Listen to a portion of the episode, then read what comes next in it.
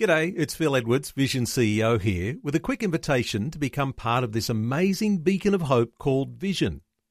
Together we can put our love into action to help people of all kinds build or rebuild their lives on the truth of God. Please consider the part you can play during our upcoming Visionathon appeal, remembering that it's your support that makes Vision possible, including this podcast. Life, culture, and current events from a biblical perspective. 2020 on Vision. Our special guest through this coming hour is Stu Miller. Stu is the founder of Train to Proclaim, and we have some great conversations. I'm expecting a great conversation ahead over this next hour. Stu Miller, a special welcome to 2020. Thank you, Neil. Great to be here. Stu, before we get underway with this conversation, we're going to talk about fearing God, fearing man, what that means for our Christian walk, what that means for the expression of our faith. But there's something I just need to raise with you. You play the bagpipes. I do indeed. And I didn't know this about you before. But you are a bagpiper, and in fact, lots of family members in your family play the bagpipes. Yep. And you've got a son who's just learning to play the bagpipes now. That's right. And I just want to pick up on something here. The way that he's learning to play the bagpipes is not in your living room. No. He's learning, would be too loud. he's learning and practicing in the backyard. That's right. There's this old expression, isn't there? You know, turn it up and introduce it to your neighbours. That's right. I hope you've got good neighbours. We've got great neighbours. I just think it's too good for just us. Let's share it with the whole neighbourhood. Yes. But of course, as I think of bagpipes, they are so loud. Yes. That it won't be just your immediate neighbours who'll be entertained by this wonderful practice, but your entire neighbourhood will be introduced to the bagpiping. That's right. Introduced is probably better than entertained at this stage, just because Sam is only just starting out, so he's got to get the hang of it a bit. But once he is, they'll enjoy it a lot more. Yeah. So who's teaching him? Are you the bagpipe teacher? No, actually, his pop in New Zealand is teaching him on Skype. So my father, who taught me how to play the bagpipes, is teaching his grandson. Okay. And is there some Scottish heritage in your family that gives this passion for the bagpipes? Yeah, well, the Miller, we come from the McFarlane clan, and we can trace back to our relatives to Northern Ireland, actually. And you think, well, hey, that's not Scotland, but everyone apparently from Northern Ireland came from Scotland originally. Okay. So, yeah. So my mum plays, my dad plays. I've got three brothers that play. We're like a mini band when we're growing up. Even put out our own CD. Okay. Now, tell me about your CD, because it's something you've done as a project for your family. Yeah, what sort of tunes do you play on this? Well, it was put out in 1991, so it's a wee way ago now. But at the time, the two movies that had just come out were Lion King and Titanic, and we actually played the theme to Titanic and Lion King and a number of other contemporary pieces, which was very radical in its time to play on the bagpipes. And we put guitars and keyboards and bass and drums all in behind it, and again, that was pretty radical in its time. So it was quite nice to have some different sort of bagpipe music. Well, there might even be listeners who'd like to contribute to our conversation with your own bagpiping expertise as well, or some sort of comment on the Miller family bagpiping. Well, we're not going to talk necessarily all about bagpiping today, although when we talk about evangelism, sometimes we think of evangelists as people who are extroverted and loud, and like bagpipes. Bagpipes are extroverted and loud, and this might be just the way your family presents to the neighbours, to the broader community. In fact, the whole city is probably wondering where that noise is coming from right now. But let's talk about, the way that our lives unfolds and the sorts of things that impress us to either be a little louder with our faith or to actually be softer and even fearful about how we express our faith.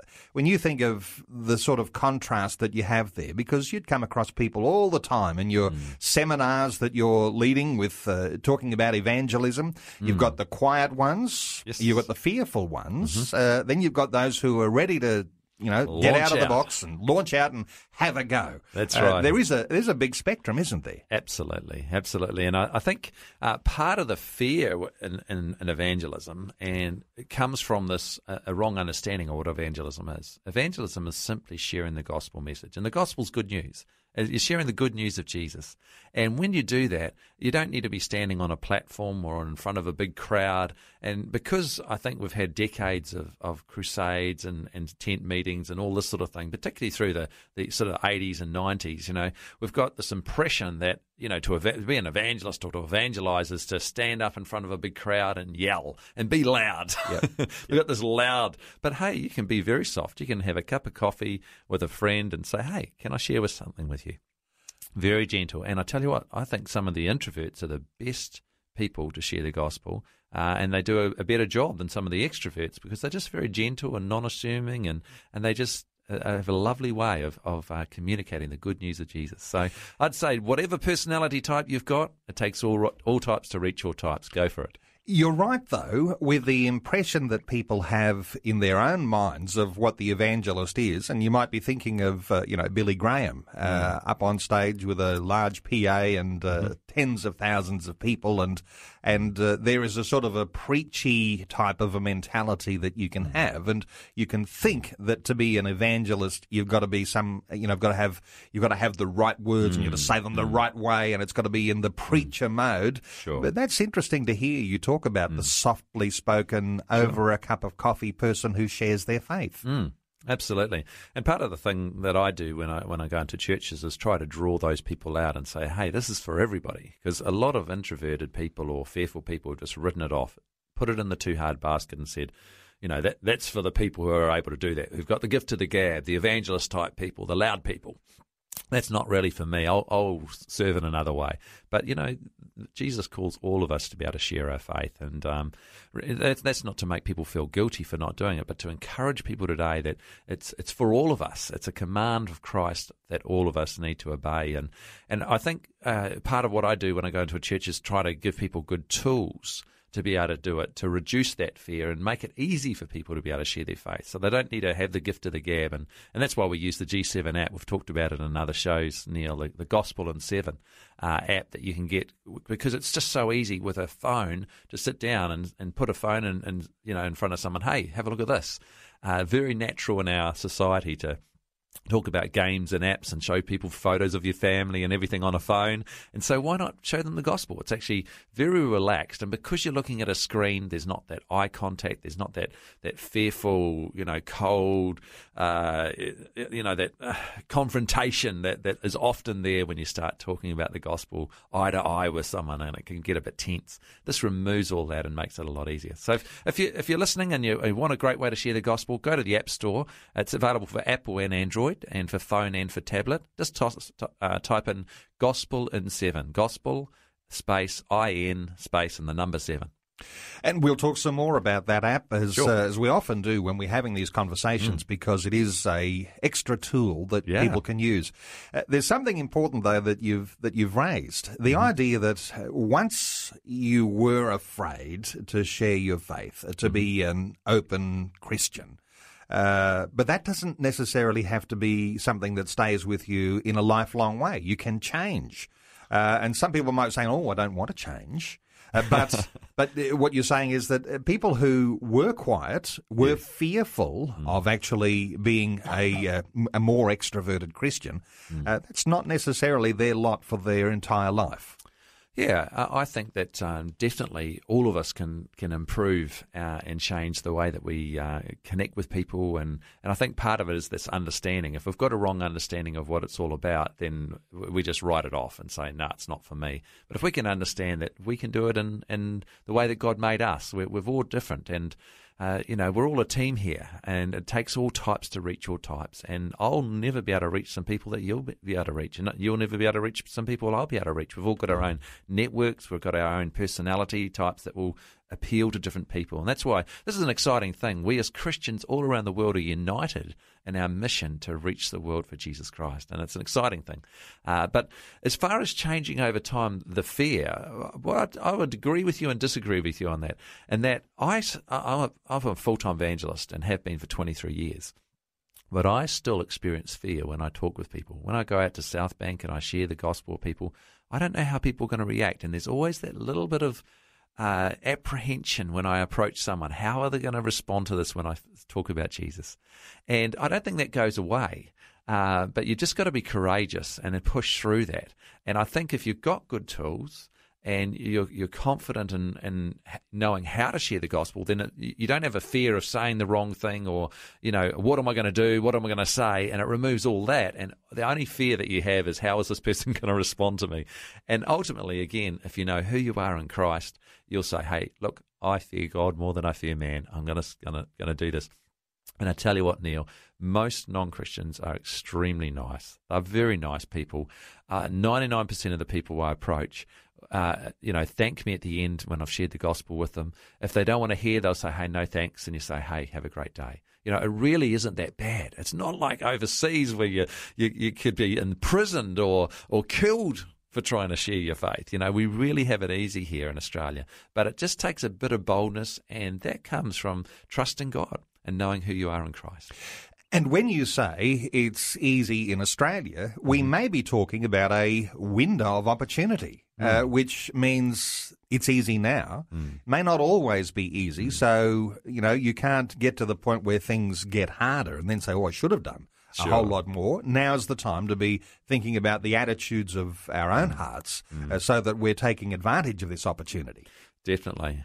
I mean, we don't know where Australia's going to be in 20 years' time. We've already got hate speech laws, you know, and you've talked about that a bit on the show, some of these laws that in Victoria and other places. And who knows whether Christians are going to be completely muted from sharing what they believe. You know, freedom of speech is under threat at the moment, as you know. Helping you make sense of life, culture and current events from a biblical perspective. 2020 on Vision. Our talkback line open on 1-800-316-316, talking about the fear of God and the fear of man. I mean, how do you think about fear? Let us know, 1-800-316-316. Stu Miller from Train to Proclaim is with us. Stu, let me take you to a New Testament scripture. Matthew chapter 10, verse 28. This is the one that comes to mind when I think about fear of God, fear of man. And do not fear those who kill the body but are unable to kill the soul, but rather fear him who is able to destroy both soul and body in hell. Now, it's almost there's something to be fearful about in that scripture. Yes. You know, it's actually a scary scripture to read. Yes. But what are your thoughts on this idea of fearing God, fearing man?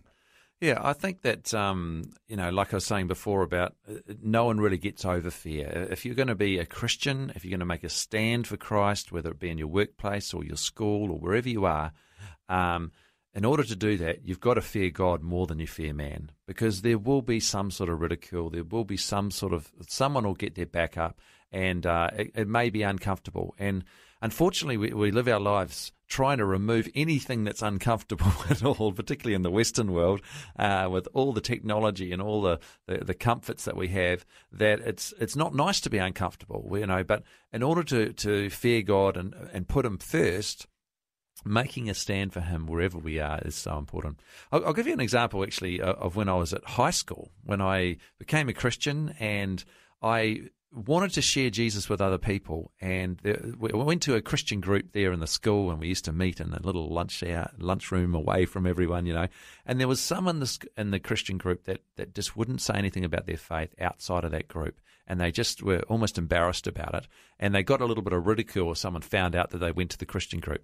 Well, a friend of mine and myself, we decided we're just going to go for it. And we did. And we just started talking to people about Jesus. And originally we got a lot of lash back and a lot of kids, oh, you religious guys, and, you know, calling us names and stuff. But we stuck at it, and we feared God more than we feared man. And eventually what happened is all of that just stopped, because they went, well, you guys are serious. You actually believe what you're saying. And there became a respect for it. And in fact, we had people come up to us who we literally didn't know at all, and started asking questions about God. Because are you the God people? Are you the religious people? What about such and such? And they'd ask us a question, and we started to share our faith. But we had a respect in the school. It's like you're the priest in the school type thing. And we can have that same example played over again and again in your workplace. In your university, wherever you are, but I think you need to make that stand, make it strongly, and people will respect it in the end, even if you have a bit of backlash at the beginning. This is the thing, isn't it?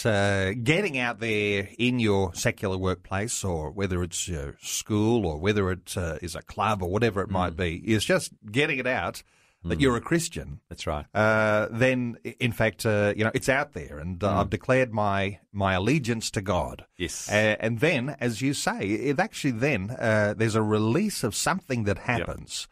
Yep. And it even actually helps us then to actually say, I'm on the Lord's side, and right. And I'm not here to compromise. And there are ethical issues that I'm facing in the workplace or in the club. But you're actually then you've declared your side, and then you can actually be a Christian in so much more a strong capacity than you would have if you'd not declared your hand. Absolutely, and people will watch you. I want to ask a question of everyone listening today. Wherever you are, whatever workplace or school place or uni or wherever you are, do people around you know that you're a Christian? That's a bit of a challenge, because sometimes we don't want people to know, either because we don't want them watching our lives and scrutinizing, because it's a little bit like being in an aquarium, isn't it? When you say you're a Christian, everyone starts looking at and judging you, and you've got to live this holy life. But I would just say be transparent and honest and say, look, I'm a fallen human being. I'm not perfect. I do things wrong, but through Jesus, I'm forgiven, and it's an opportunity for you to do that wherever you are. It makes it easier, I've found, that when there is another Christian in your workplace or in your group, that when you actually know each other, that you're actually accountable to one another, and then one makes that declaration, and the other one tells everybody behind your back that he's a Christian too. Yes. Then it's out there, and right. And really that's a part of the way that we can actually make this declaration that I fear God more than what you might like to say against me or the criticisms you might bring. Sure. And I think a lot of the issues that come up in society and in politics and that we're debating in our society, Christians are often feel like they're silenced. Oh, I can't say anything. I'm the only one. It's a bit like Elijah. But Lord, I'm the only one. And then he doesn't realise there's another, thousands hiding in the caves. And I think if we come out of the closet, as a Christian, and we declare that and we make a stand, other Christians feel that boldness to do the same. And all of a sudden, instead of in our work lunchroom where everything's dominated by a lefty sort of, type point of view, all of a sudden it's a bit of a sway more to the right and a bit more of a Christian influence coming in there, and you might find that someone that you didn't even know was a Christian comes out and says some things, and all of a sudden things can change in your workplace. And when you are open about your faith in the workplace, as you say, then the questions come. So then you're not actually looking for opportunities to share your faith. The opportunities start to come to you. Mm. Yep. I would say do both. Look for the opportunities and let them come to you.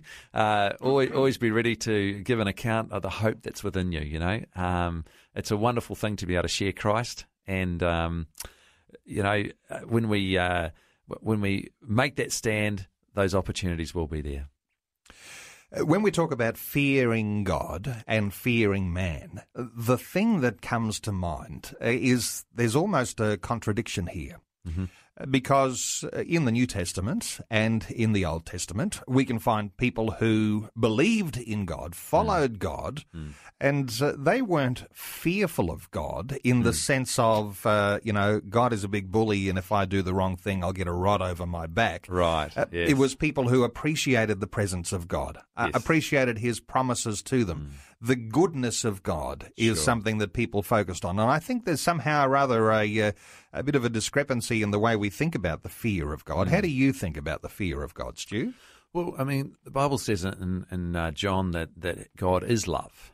And, and perfect love casts out all fear, we read in First John. So, you know, that's an amazing thing. In 2 Timothy 1:7, we've got, for God did not give us a spirit of fear, but of power, love, and self-control. So this whole thing of love dispelling fear, and then we're called to fear God. So it's sort of like, is that a contradiction? What's going on here? But if God is love, and we understand how awesome and amazing he is, we fear him. Now, that word fear isn't to be afraid of God, but rather to deeply respect him and be amazed at his awesomeness, about how incredible he is, how powerful he is. There should be that respect. And I think sometimes we're a little bit blasé about God. Oh, yeah, God's my best mate. He's okay. He's cool. And yet he's the creator of the universe. He's the King of Kings and the Lord of Lords. He's the Alpha and Omega, beginning and the end. He is awesome. There is no greater being in the universe than God, and there should be a holy respect for God. But at the same time, not fearing him. He's love. We are in relationship with him. We can talk with him, and he talk with us. And that's a beautiful thing. We're taking calls on 1-800-316-316. Let's take one from Shelby in Sunnybank. Hello, Shelby. Welcome along to 2020. Hi, Neil. How you going? Very well, Shelby. What are your thoughts? Yes, and Neil Stewart. Mate, when I was younger, I used to have a lot of... From time to time, I had fear of man, especially at work and different places where I associated. But as I've got older, I've got bolder. And probably more to the helping of the Holy Spirit. I've called on much more the Holy Spirit in my life. But, you know, it's amazing. You know, a couple of organisations I'm in, and for one, there was a prayer circle founded, and I stumbled across it. And, you know, it's just so uplifting. I'm even able, it's an American company, and this started in America. We haven't got it fully going in Australia, but we've got a lot of people in it from Australia. And that alone is just so uplifting. However, you know, I can give you an example where I started to strike out in my boldness a few years back when I was in a race car team. And, you know, there were a bunch of guys that were fantastic guys, but they were all non-believers, even the owner of the team and the driver of the car. However, I made a stand. I let these guys know that I believed in the good Lord Jesus. And, you know, one thing that started to happen is often there was the nut or the bolt that no one could remove, and it was the last bolt as usual, and yet they'd say, "Oh, give it to Trev. God will get him. He'll have a prayer, and we'll get it off." And you know, that was my prayer. I'd sit patiently. I would pray and say, "Lord Jesus, this." Create a miracle here. Let's get this bolt removed so we can get on with the repairs of this vehicle, what have you. And, you know, every time these guys would stand back and just amazed in God's power in just a thing like that. Shelby, it sounds something simple, but it's actually quite profound when the rest of the group recognises that some little miracle's about to take place here. But, Stu, your thoughts on what Shelby's sharing, and I really appreciated when he was saying as you get older, you get bolder. That's great. Good on you, Shelby. And that's a great example of when you make a stand at work, the opportunities are coming to you. They're actually saying, "Hey, Shelby, can you pray? Can you do a miracle here?" You know, like, and a great opportunity for you to be able to be a witness at work. And I love the fact that you've talked about how you're relying a lot more on the Holy Spirit now, because we need to put our trust in God and not in our own confidence, not in our own ability. You know, Psalm 56:3 says, "When I'm afraid, I put my trust in you," and that's what you're doing. You're allowing, you know, putting your trust in the Holy Spirit to give you that boldness and that courage. Stu Miller, as we talk about the fear of God, fear of man, how important is knowing who we are in Christ? And given we had that call just before the news, as I get older, I get bolder. It's like getting to know this idea of who I am, my identity in Christ. Yeah, and I think as we grow in our Christian life and we know who we are in Christ, we do get a greater confidence. We do get a greater boldness. We do know that God is with us more and more. You know, I think we start to care less about what people think, you know, and more about what God thinks. And that's, but definitely knowing our identity in Christ is a massive thing, because we're a child with the King of Kings and the Lord of Lords. You know, this is the most important thing in our life. And when we understand that and we identify with Christ, then it doesn't take as much for us to be able to make that known to those around us. There's another interesting dimension here, because as you get older, you might get bolder, but there is a certain zealousness that comes in youthfulness that actually you can tend to lose as you get older and you know, as you get married and as you have children and you take on responsibilities. Yep. Sometimes the zealousness seems to subside a little, but yeah, there's that youthfulness. If you could get the two, if you get the older, bolder youth, you'd be doing pretty well. Yeah, well, I think it partly is also, you know, when you give your life to Christ, because it's, you know, often that's when you're a young person as well, and you're zealous. But when you first become a Christian, it's like you just want to tell the world. This is amazing. You know, you've got to tell everyone. And then we might not have the knowledge or know how to share the gospel or a whole lot of things that Christians, you know, 20, 30 years down the track have got. They haven't got anywhere near that knowledge, but they've got the zeal and the boldness, and they just want to tell people. So like you say, I'd love to be able to combine that wealth of knowledge and wisdom with the zeal of only just coming to know Christ. I imagine that how you deal with a setback or two is going to be important here too, because you might be getting older, you might be getting bolder, you might even get to a point where some of those things that were slowing you down earlier, you know, family's grown up and you're now older and you've got time on your hands as well. Not only have you got time on your hands, you might have more financial resources than you've ever had before. You've got a whole lot more wisdom to be able to contribute. That's you've got skills that you can actually support people. This is a time, isn't it? I imagine that you need to think very carefully about who you are most afraid of or where your fear is well placed, because you don't want to miss the opportunities when they come because you're growing older. Definitely. I think, I think of a lady that did a training event with the G7, and she was, I think 82. And you sort of think, you know, like 82 years old, you're starting to wind down, you know, like you take it easy, play some cards, you know, sit around drinking cups of tea. No, she was, no, we've got to get the gospel out there. And she wandered downtown and she'd sit down on a seat beside someone, hello, how are you? And so non-assuming, you know, like a little old lady sitting down. Everyone was happy to get to talk with her, and she'd just pull out the presentation and go through it with people. And she's shared with hundreds and hundreds of people. And I think, look, she's got the wisdom, she's got time on her hands, she's retired, you know, she's no one's going to turn her down.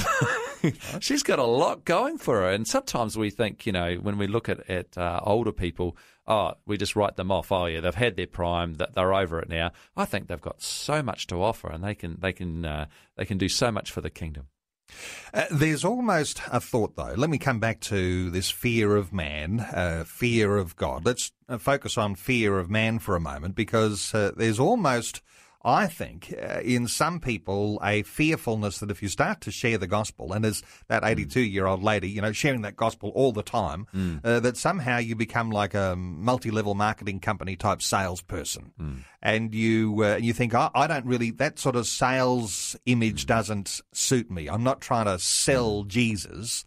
I want to share Jesus. I don't want to sell him, but sometimes you can feel like you're sort of trying to sell some sort of pyramid marketing scheme. And I think probably all of us need to be salespeople in some regards. You know, I know that sort of people might balk at the thought of that, but I would say we need to be salespeople, but not pushy salespeople. And I think there's a difference. I think, you know, if you're passionate about, you know, sharing the gospel and passionate about Jesus and the change that he's made in your life, that's going to come out.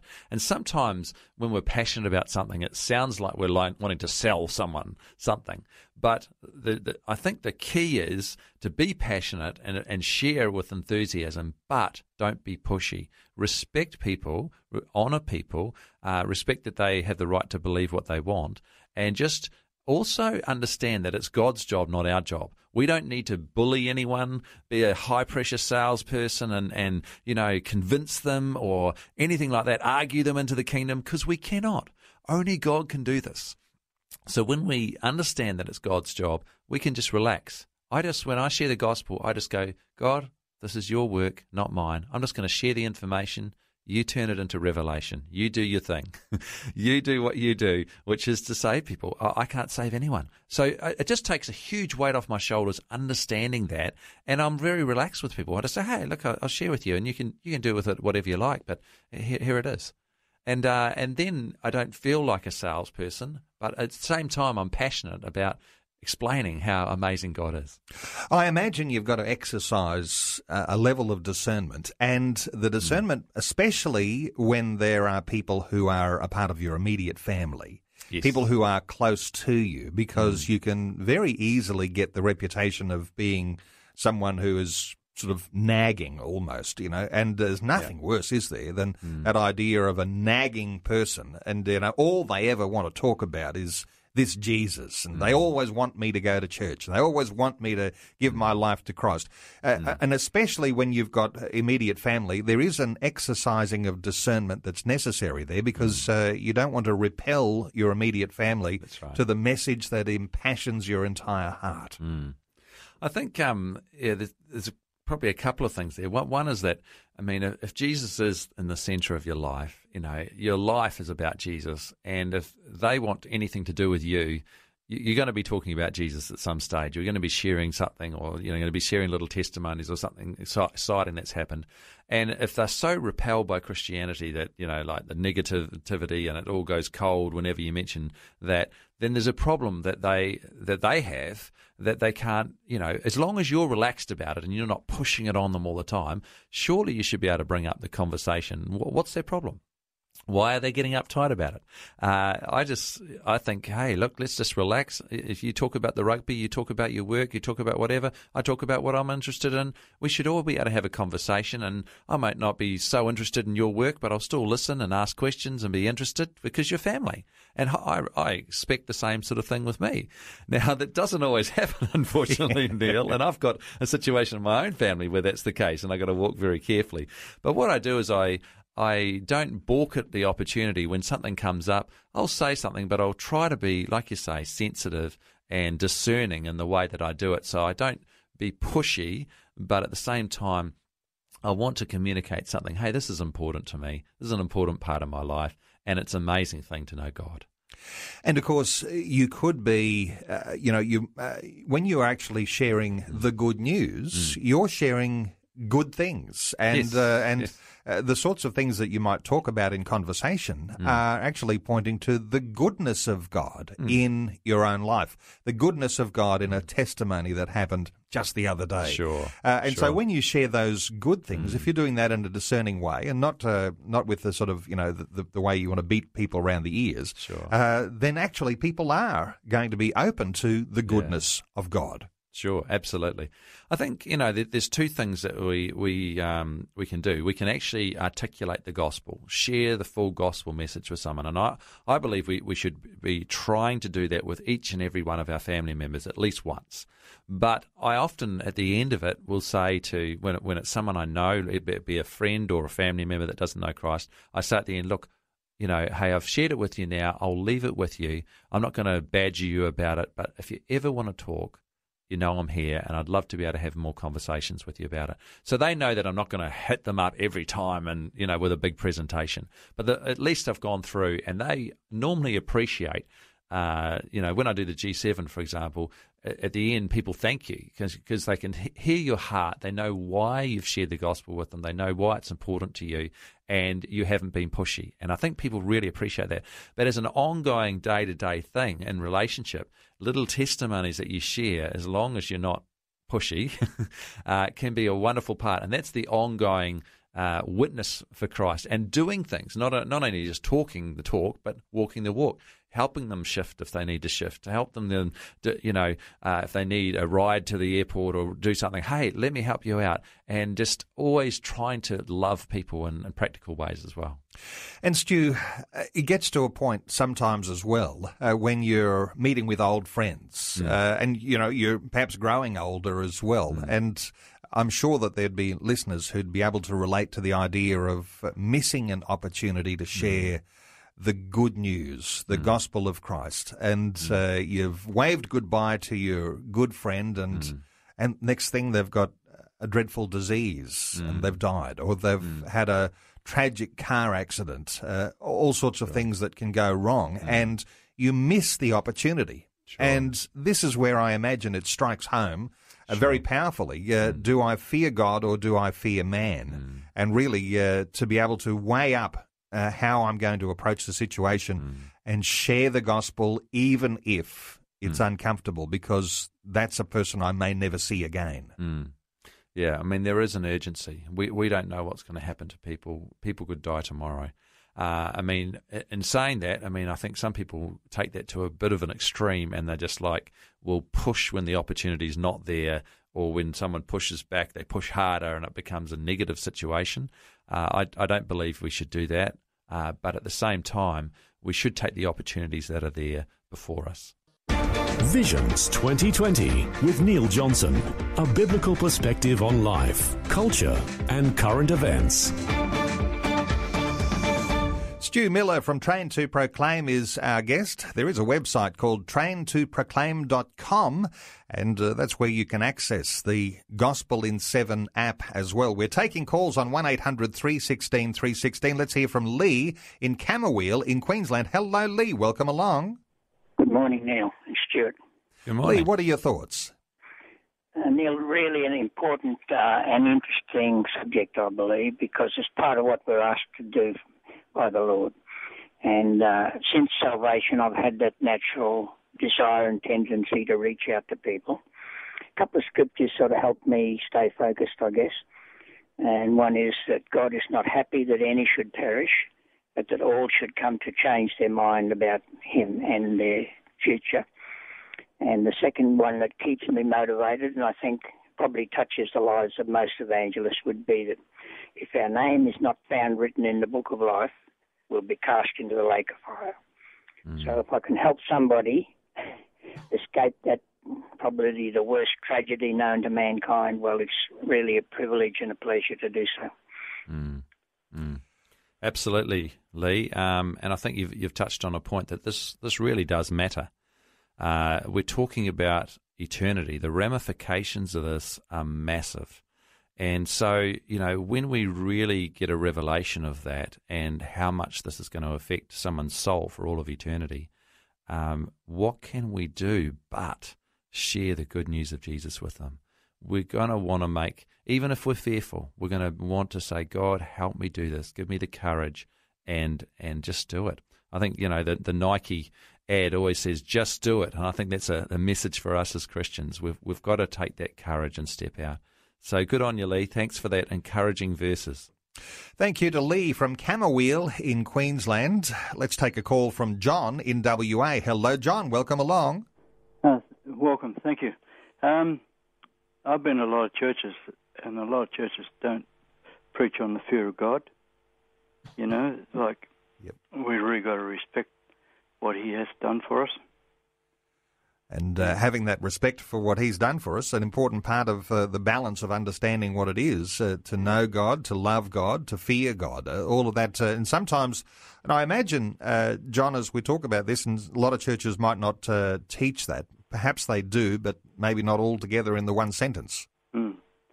Yeah, because Jesus said, don't fear man, but fear God that can destroy the body and soul.